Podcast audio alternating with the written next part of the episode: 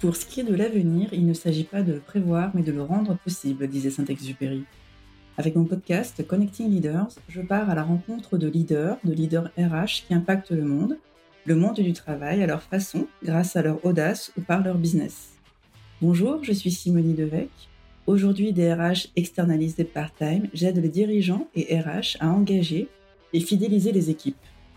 Comment offrir la meilleure expérience collaborateur où chacun puisse s'épanouir et performer Vous pouvez soutenir le podcast en mettant 5 étoiles et en laissant un commentaire sur Spotify, Apple Podcasts et toutes les autres plateformes d'écoute. Belle écoute Aujourd'hui, je reçois Jessica Jeziri, DRH et CEO de Bloomaze, qui était DRH et Chief People Officer de plusieurs scale-up. Nous avons parlé de l'évolution de la fonction People, RH, de culture d'entreprise en environnement tech, de management, mais aussi des challenges actuels auxquels font face les dirigeants, les founders, mais également la fonction RH. Passionnant. Merci Jessica pour notre échange et belle écoute. Hello Jessica, je suis ravie de t'accueillir sur mon podcast Connecting Leaders. Bonjour Simonie. Moi, je te connais hein, personnellement et également sur, euh, sur les réseaux sociaux. Tu es hyper active dans la communauté RH. Euh, bah, je vais te demander de te présenter Jessica, euh, bah, sous l'angle que tu souhaites. Alors, euh, je suis Jessica, j'ai 41 ans. Je suis maman d'Andrea, qui a 15 mois, euh, et d'un chien, Milos, qui est juste à côté de nous, qui a 6 ans. J'ai été DRH pendant plus de 15 ans et depuis 2023, je lance mon activité de conseil RH à temps partagé avec Blue Maze. alors, dans cet épisode de podcast, on va parler surtout de l'expérience collaborateur sur des boîtes plutôt early stage, parce que je sais que tu as travaillé dans des grosses boîtes aussi. Toi, euh, comment tu définis l'expérience collaborateur? Alors, comment je définis l'expérience collaborateur? En fait, c'est la somme de euh, tout ce que les collaborateurs euh, vivent dès la candidature jusqu'à leur sortie. donc, c'est vraiment ce que l'entreprise met à, leur disposition tout au long de ce cycle. Donc, c'est vraiment très, très global. C'est un sujet qu'on ne traite pas du tout avec une seule équipe, mais vraiment avec l'ensemble de l'équipe RH et avec surtout, surtout les managers. Du coup, pour toi, ça commence avant le recrutement? Oui, alors ça commence au moment du recrutement sur euh, la marque employeur. Euh, la marque employeur, elle est, on ne peut pas euh, faire vivre une marque employeur sans avoir travaillé sa plateforme de marque et sa proposition de valeur aussi, un petit peu comme ce qu'on fait en marketing, si, je ne me trompe pas. Mais c'est en fait de, de, se regarder de façon très honnête, euh, qu'est-ce qu'on a à vendre finalement à nos personas, à nos candidats, et sans essayer de dénaturer ou d'essayer de, copier aussi ce qui se fait euh, ailleurs ou, dénaturer ce qu'on qu'on vit en interne. La meilleure des choses, c'est d'être extrêmement honnête sur ce qu'on a à vendre. Si euh, on a envie de faire mieux, faisons mieux, mais avant de le vendre en externe en tout cas. Souvent, quand on se lance dans les, des sujets de marque employeur, on, travaille euh, avec des focus group en interne, avec des salariés. On peut faire ça même quand on est 15 ou 30, hein, c'est mhm. pas du tout un sujet euh, grande boîte. Euh, mais effectivement, de, prendre les informations directement des salariés qu'est-ce qu'ils nous disent sur leur expérience, qu'est-ce qu'ils vivent sur la, vie au quotidien, sur la façon de manager, sur les avantages, sur euh, le droit à la formation, enfin tout un, tas de choses en fait qui peuvent, euh, dont ils peuvent bénéficier. Et donc de mettre ça en forme pour euh, le vendre en quelque sorte aux candidats. Récemment, il y a Benebono, par exemple, qui a fait un super effort là-dessus. Christelle, Christelle Qualifié, qu'on salue, qui a fait un super travail de site carrière en interne, exclusivement, avec le, travail de l'équipe RH et de l'équipe marketing. Ça, c'est vraiment un grand, grand luxe de pouvoir faire ce travail de façon conjointe. Euh, souvent, si on n'a pas ces ressources-là, il faut qu'on aille les chercher en externe avec une agence euh, de marque employeur, par exemple. Les équipes ont travaillé justement pour fournir euh, quelque chose de très complet pour que les candidats soient attirés ou soient rebutés peut-être par ce qui est présenté, c'est-à-dire peut-être qu'ils peuvent trouver le process trop long, trop compliqué et ne pas forcément postuler, mais en tout cas d'être vraiment au courant de ce pourquoi ils sont venus, chercher. Voilà, j'ai apprécié notamment la description du parcours enfin du process de recrutement. Euh, ça, c'est un élément hyper essentiel. on a tous été candidats et on a tous vécu ce truc où on, se, on voit qu'on nous rajoute des étapes au fur et à mesure. Euh, c'est clair. Voilà, y a, au début, il y a trois entretiens, à la fin, on en a sept et on a un, un, cas d'usage à faire en plus et c'est du travail énorme. Donc, ça veut dire qu'il y a eu ce travail en, amont de se dire est-ce que chez nous, notre process, il est euh, égalitaire indépendamment des équipes? Il est le même au sein de toutes les équipes. Voilà un peu le, le process de base qu'on peut vendre c'est super important. Euh, comment se comporter dans un entretien chez Benebono Alors, on avait fait la même chose chez Ornica. Hein, pour info, ah, on avait fait un, Candidate Handbook. Donc désolé pour les anglicismes, oui. c'est mon premier, ça y est, je me suis vraiment. J'ai essayé pendant plusieurs minutes là. C'est pas grave, c'est pas grave. Euh, mais on avait fait ça. Et donc, euh, ce, que, ce qui se passait, c'est que tu allais sur nos sites carrière, tu postulais et la première, le premier contact que tu avais avec nous, c'était tout automatisé c'était la réception de notre culture book d'abord. Donc ça, c'était la description de la culture chez Ornica. Et quand tu étais invité à ton premier entretien, tu avais un candidate handbook. Et ça, euh, c'était vraiment un, quelques pages pour euh, voilà, te présenter un petit peu comment se passaient les entretiens chez nous, quelles méthodes on utilisait pour les entretiens, comment toi tu pouvais aussi te préparer aux entretiens, super important. Et, et, pour nous, c'était c'était un effort qu'on avait fait, qu'on trouvait vraiment important et on le devait à nos candidats. Et en échange, c'est vrai que ça nous permettait de faire un très bon filtre aussi, parce que voilà, les candidats qui n'avaient pas trop fait l'effort ni de le lire, ni d'en prendre connaissance, bon, c'était, ça pouvait être un, un deal breaker pour nous. Et du coup, aujourd'hui, donc on est en 2023, de ce que tu vois, qu'est-ce que les candidats valorisent, justement? Les collaborateurs même, je dirais. Alors, on, parle vraiment de milieu tech, euh, qui est mon, ma, mon champ d'expertise, on va dire. Pour moi, c'est beaucoup de flexibilité, beaucoup de confiance sur tous les aspects, mais euh, notamment euh, le sujet du lieu de travail. donc, la flexibilité du lieu de travail. C'est vrai que on est dans un monde post-pandémie où, pendant la pandémie, on a autorisé énormément de choses. On a été obligé de travailler de chez nous. Euh, certains se sont mis à apprécier d'être digital nomade, par exemple, etc. Et on s'est posé beaucoup de questions en tant que RH. On a fait beaucoup, beaucoup de, de politique pour, euh, pour traiter ces sujets. Et euh, aujourd'hui, il y a le, la, tendance du RTO, du Return to Office, qui est en train de, de prendre de l'ampleur. Et ça convient pas du tout, à mon sens, aux candidats et aux salariés. Donc, ça se voit dans les enquêtes NPS, notamment. Donc, le Net Promoter Score, c'est donc la, mesure dans l'engagement des salariés. Ça se voit dans le turnover, donc l'attrition. ça se voit dans la capacité à attirer des candidats. Pour l'anecdote, euh, ça, date de 2021, mais euh, lorsqu'on recrutait pour euh, Ornicar Assurance, la première question que nous posaient les candidats sur un poste de, conseiller de clientèle, où on allait recruter des gens, par exemple, conseiller de clientèle en banque, etc., la première question, c'était quelle est votre politique de télétravail? Et ça, ça a vraiment changé. pour moi, avant, ça ne se demandait pas, c'était à la fin, c'était un peu dans les bénéfices, et c'était devenu un, un, truc incontournable. Et on était, je dis ça de, fin 2021, donc c'était après les confinements, etc. Donc on, on, avait un peu arrêté, on revenait tout doucement. Et nous, on était très avancés là-dessus, donc on pouvait se permettre de dire oui, oui, euh, on peut vous offrir de la flexibilité. Aujourd'hui, c'est le RH en général, on va dire le DRH, qui euh, orchestre tout ça, on va dire. Avec tous ces changements, toutes ces crises, euh, selon toi, le rôle du DRH a, évolué? Dans quel sens? Alors, énormément. Ouais, ouais, c'est clair. En fait, on, est, on est très nombreux à, à faire le constat qu'on nous a demandé ces dernières années dans notre secteur, en tout cas de la tech. Je, pense aussi, les, dans d'autres secteurs, euh, ils ont vécu un peu ce, ces multicasquettes euh, très lourdes à porter, où on a été euh, responsable hygiène et sécurité, on a été responsable de, mettre en place des politiques de télétravail suffisamment attractives, responsable marque employeur, responsable recrutement avec des engagements très très forts de, forte croissance où euh, c'était pas forcément très structuré. Et depuis, euh, il y a eu fin 2022 avec euh, les aspects plutôt de, réduction des effectifs. Je ne sais pas s'il a forcément changé parce qu'il y avait toujours eu ces, ces, différentes missions, mais elles n'étaient pas aussi marquées. En général, on avait un rôle un peu plus équilibré, en tout cas, sur, sur les différents sujets. Et là, il y a eu vraiment énormément. On nous a demandé beaucoup de revirements, avec aussi un manque de moyens assez, assez évident, ce qui fait qu'énormément de gens se tournent vers le freelancing. Ouais. Pour ah, faire le lien avec ma nouvelle euh, activité. Oui. On va en parler euh, après. Non, mais ouais, ouais je, pense qu'il y a eu un, une énorme fatigue. Et, récemment, euh, quelqu'un que j'admire beaucoup, en fait, m'a dit justement, elle a quitté son job de DRH.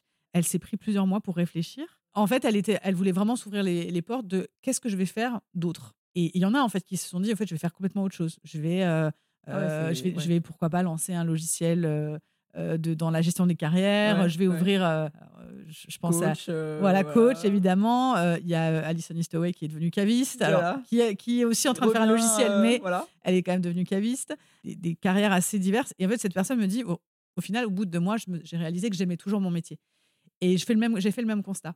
J'ai pris moins de temps, mais je sais que mon métier, je l'aime toujours. Je veux juste le faire différemment. et ça, c'est vraiment une vision qui est partagée par beaucoup, beaucoup de personnes qui euh, ont toujours envie de contribuer euh, au développement euh, des sujets RH dans les entreprises, toujours être aux côtés des dirigeants pour les aider, mais peut-être avec un peu plus de, avec une date de fin et avec cette, cette de l'ownership aussi.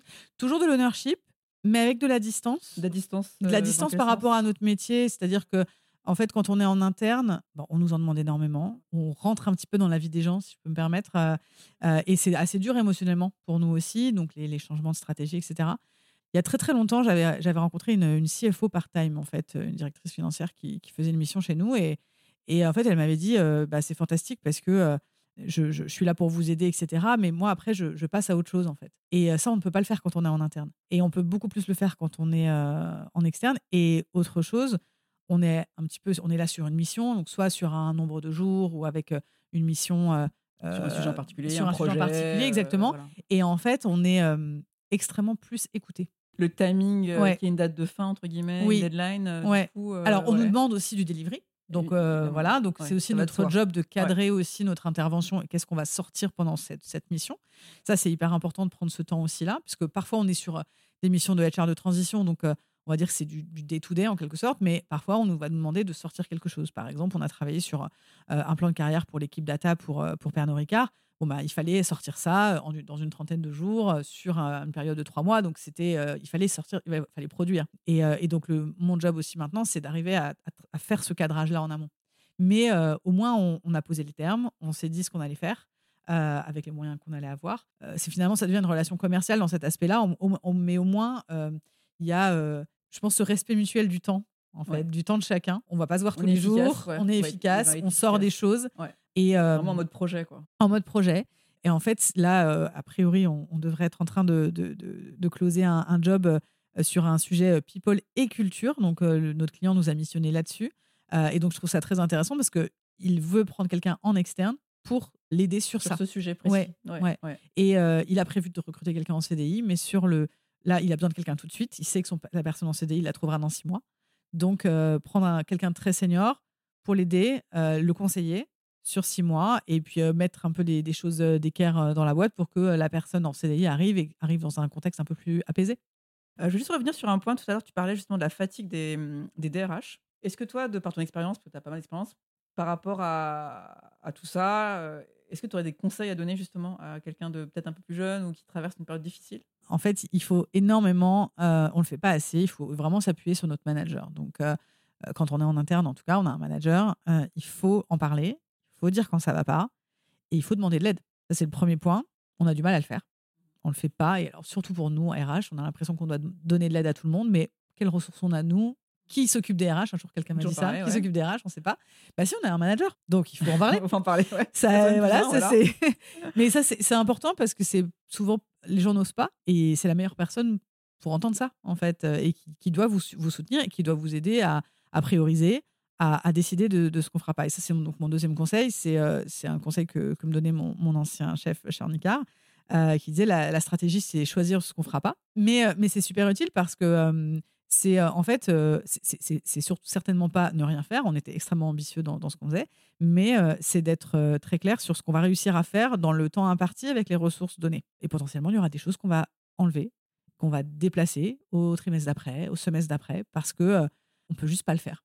Voilà. Juste Donc plutôt une réalité des choses finalement. Ce qui, ce qui me disait toujours, c'était je préfère qu'on ait trois projets qui soient complétés à 100% que, que 6 à 50. Pour donner une idée de un exemple de ce qui s'est passé tout à l'heure euh, donc dans mon équipe euh, chez Blue Maze. La personne avec laquelle je travaille me propose, euh, me dit tiens à partir de décembre je vais travailler sur tel sujet, rédiger une politique sur tel sujet. Et en fait, en regardant bah, déjà le reste des sujets qu'on a besoin de tacler, le sujet dont elle parlait, il est certes intéressant, mais il n'est pas du tout attendu par les salariés ni par la direction. Mmh en fait, on peut l'écarter. Il faut réussir à, et c'est pour ça qu'il faut, il faut en parler à son manager, à des, à des références. Et c'est est-ce que le sujet il est critique? Est-ce qu'on est qu'on a besoin de s'y mettre maintenant parce que ça va nous aider pour plus tard? Donc là, oui, peut-être. Euh, je, parle beaucoup de, scalabilité de ce qu'on fait aussi. Donc parfois, ça vaut le coup de, de, déprioriser certaines choses et de bosser sur des choses qui vont nous aider parce que c'est scalable. Par mmh exemple, travailler sur une politique de, euh, de mobilité géographique mmh parce qu'on a tellement de demandes et on répond au, fur et à mesure et on a, parce qu'on n'a pas de politique, bah, bossons sur la politique. Et ensuite, on aura une réponse global à apporter à tout le monde.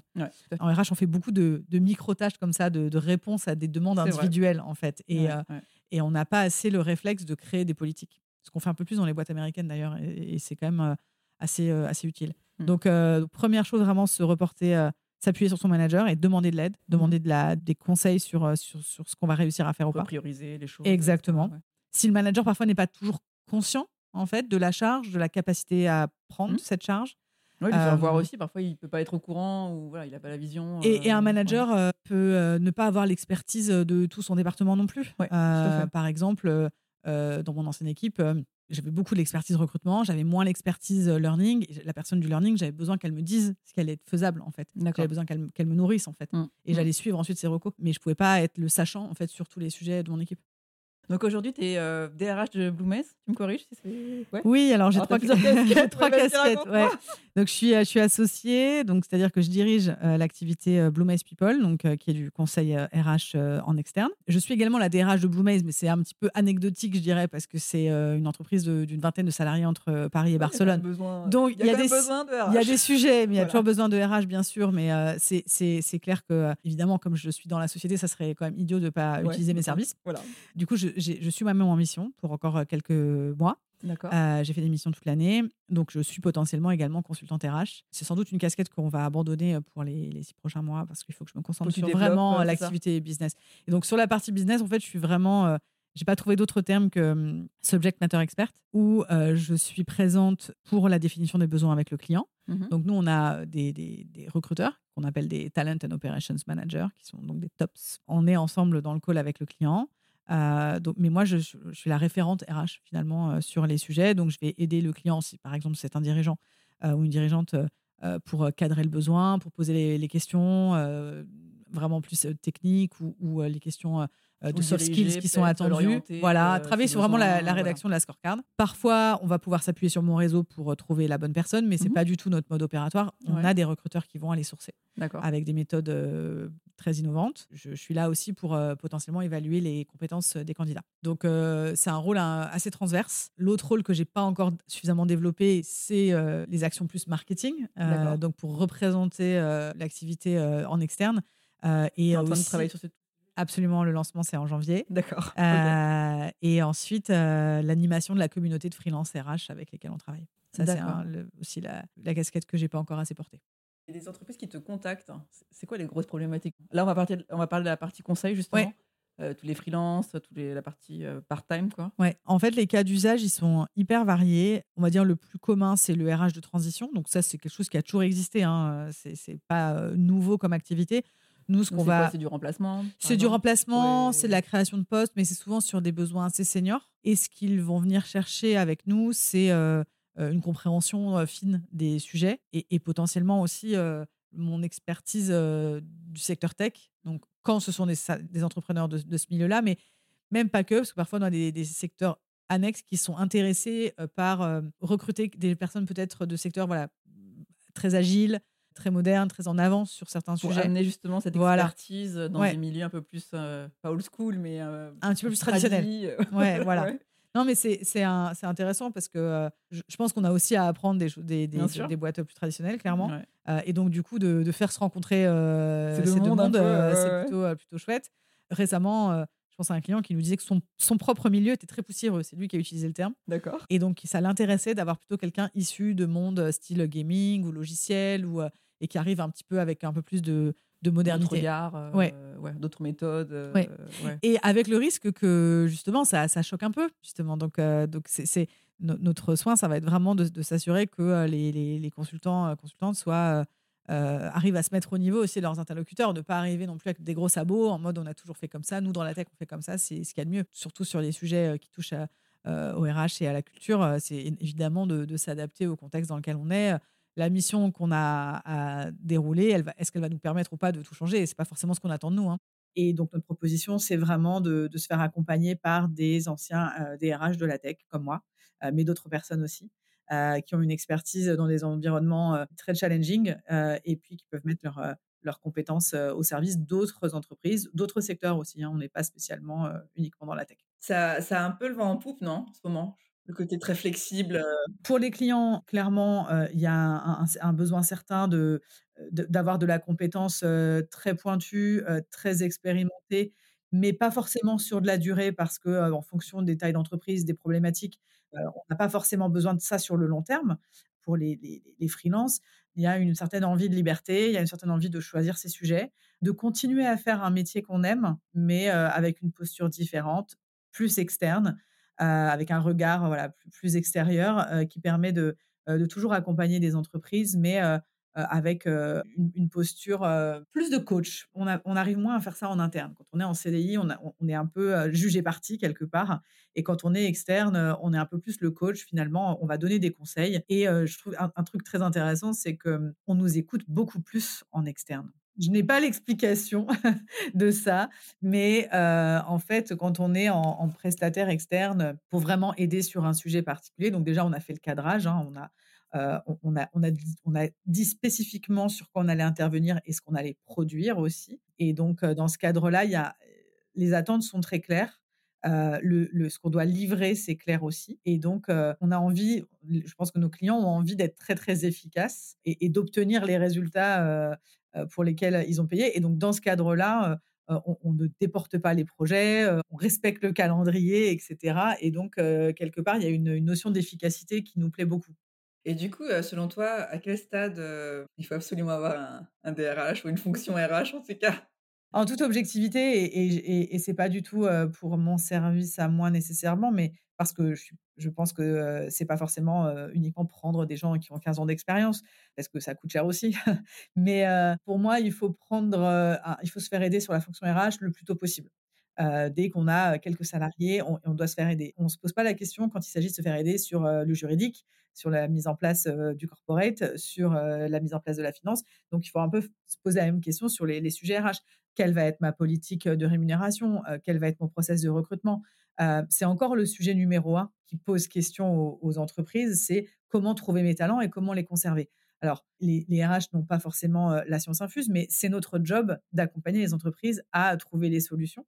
Euh, qui sont adaptés euh, au stade des entreprises, euh, à leur budget, etc., à leur, politique. Et donc, il n'y a pas de taille minimum pour moi. Après, trouver le bon profil qui matche avec ça, mais récemment, on vient de, de lancer un projet chez un client, ils sont 30, et ils savent qu'ils vont recruter en CDI quelqu'un. Ils se disent que pour du CDI, finalement, quelqu'un qui a entre 5 et 7 ans d'expérience, ça suffira sans doute. Par contre, là, pour mettre en place les sujets, vraiment d'un point de vue stratégique, ils ont fait appel à nous pour prendre quelqu'un qui est plutôt autour de, 15 ans d'expérience, ou quelqu'un qui va être très rapide dans la prise de fonction.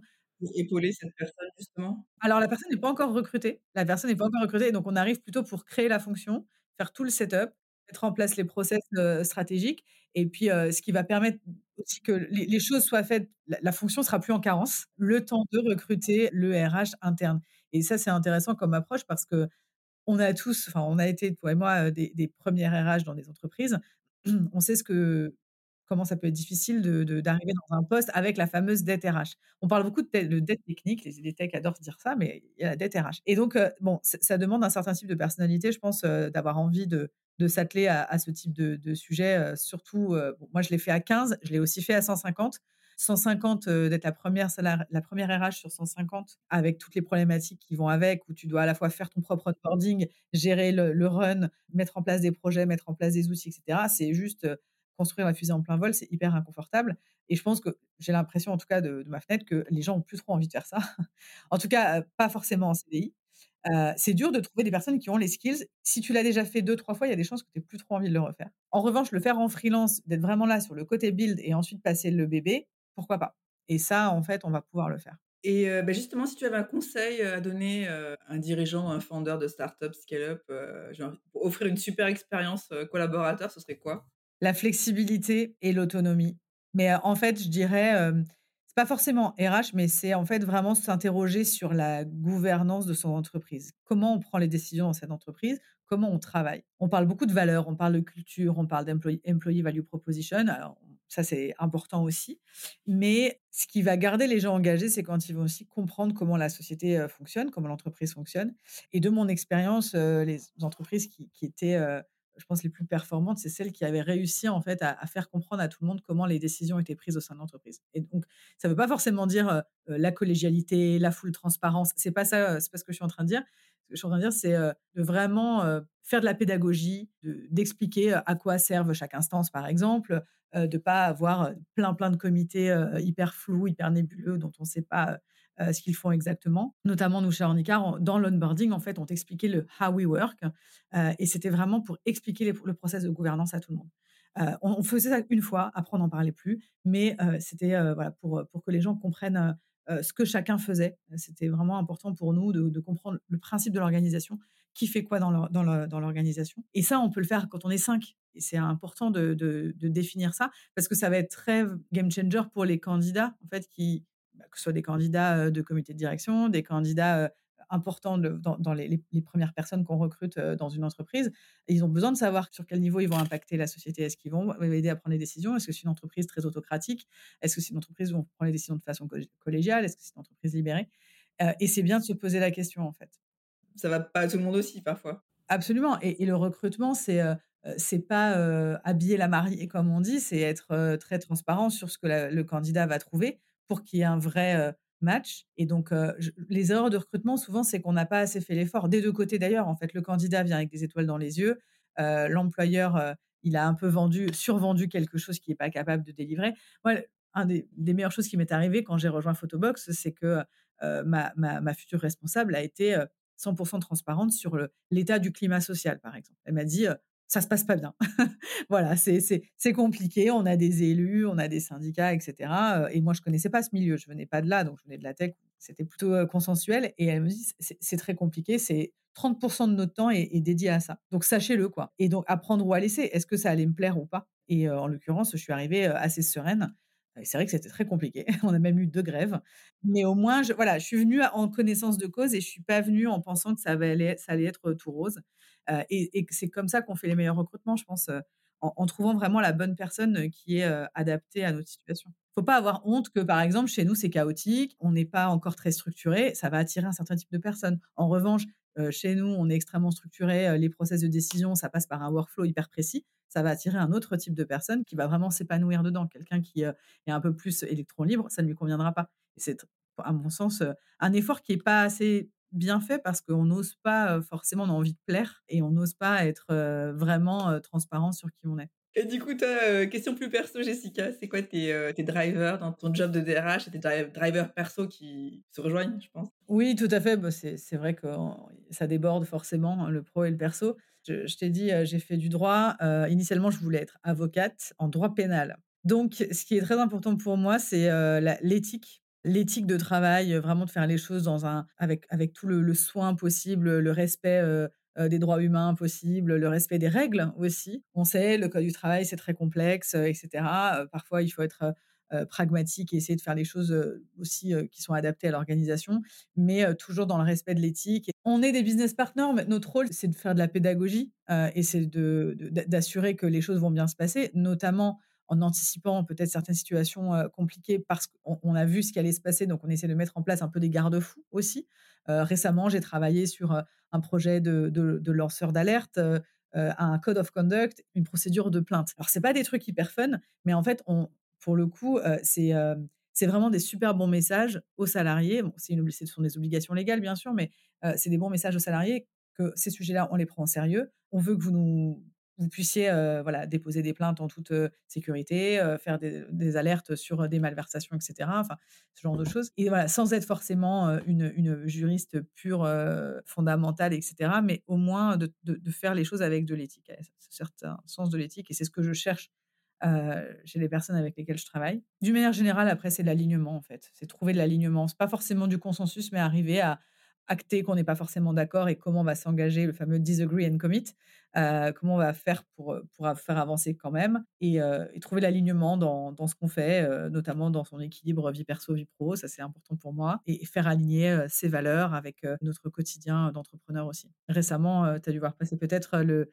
le, poste de Virgile où il explique, Virgile, donc dirigeant de Figures, il explique qu'il s'est fâché auprès d'un client et il a lui-même mis fin au contrat. Enfin, il explique ça qui a considéré que le client ne le traitait pas bien et donc il n'a pas cherché à renouveler le contrat. Il a dit «Bah, très bien, le contrat va expirer parce que voilà, vous ne traitez pas bien mon équipe et, pour moi c'est important. Et je crois qu'on a besoin de cette, en tout cas moi je, suis vraiment comme ça que j'ai envie de mener mon business, c'est cette éthique de travail où on se dit est-ce que vous avez envie de travailler avec nous? Et si vous n'avez pas envie, qu'on se le dise vite, mais qu'on n'ait pas l'impression d'être utilisé, par exemple, ou, ou pas respecté. Donc dire non, peut-être que c'est un luxe, c'est vrai, mais je pense qu'on peut, on peut nous respecter d'autant plus de rester droit dans nos bottes et, fidèle à nos valeurs plutôt qu'essayer de, de tordre nos pratiques, notre éthique, etc. pour, pour pouvoir gagner un contrat. donc on peut vous suivre, Bloomess, sur les réseaux sociaux? Vous avez une page Oui, on a une page LinkedIn, on est en train de refaire notre site euh, bluemess.com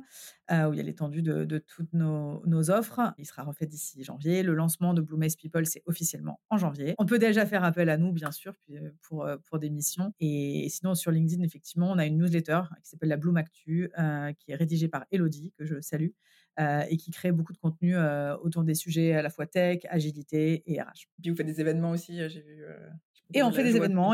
Absolument. Hier, on a, on a reçu Sandrine Dorb qui est venue faire sa conférence sur la rémunération qui s'appelle euh, Et en plus, ils ne disent pas merci. Et elle est venue en fait enregistrer euh, sa conférence pour euh, la en format vidéo dans nos locaux. Et donc, on a eu le plaisir de l'accueillir, elle et ses clients, pour cette conférence. Et oui, on va faire de plus en plus d'événements. Et puis, on, on est entouré de, c'est un grand terme, mais d'influenceurs de la sphère RH qui ont envie de contribuer sur des sujets bah, sur lesquels on se pose tous des questions sur, bah, la rémunération, mais aussi sur comment gérer la performance, comment gérer les, parcours de carrière. Ça, c'est le, prochain sujet qui arrivera a priori en janvier. On va un peu, produire du contenu autour de ça pour, faire un peu réfléchir tout le monde et apporter aussi notre vision des choses.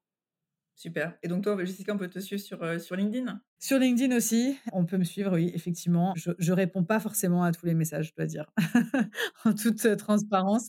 Euh, non, en fait, je, réponds, j'essaye de répondre quand, juste quand le message, en fait, montre qu'il peut y avoir un intérêt commun. Mais c'est vrai que je suis pas mal sollicitée pour donner mon avis, notamment sur des, des, des logiciels, des produits, etc. Et ça, c'est vrai que je le fais uniquement quand je suis sollicitée par recommandation sinon, je ne peux pas donner mon temps à tout le monde, mais, mais j'accepte tout le monde sur LinkedIn sur le, sur le principe. Génial. Bah, merci beaucoup, Jessica, et à bientôt. Merci, Simone. Merci beaucoup.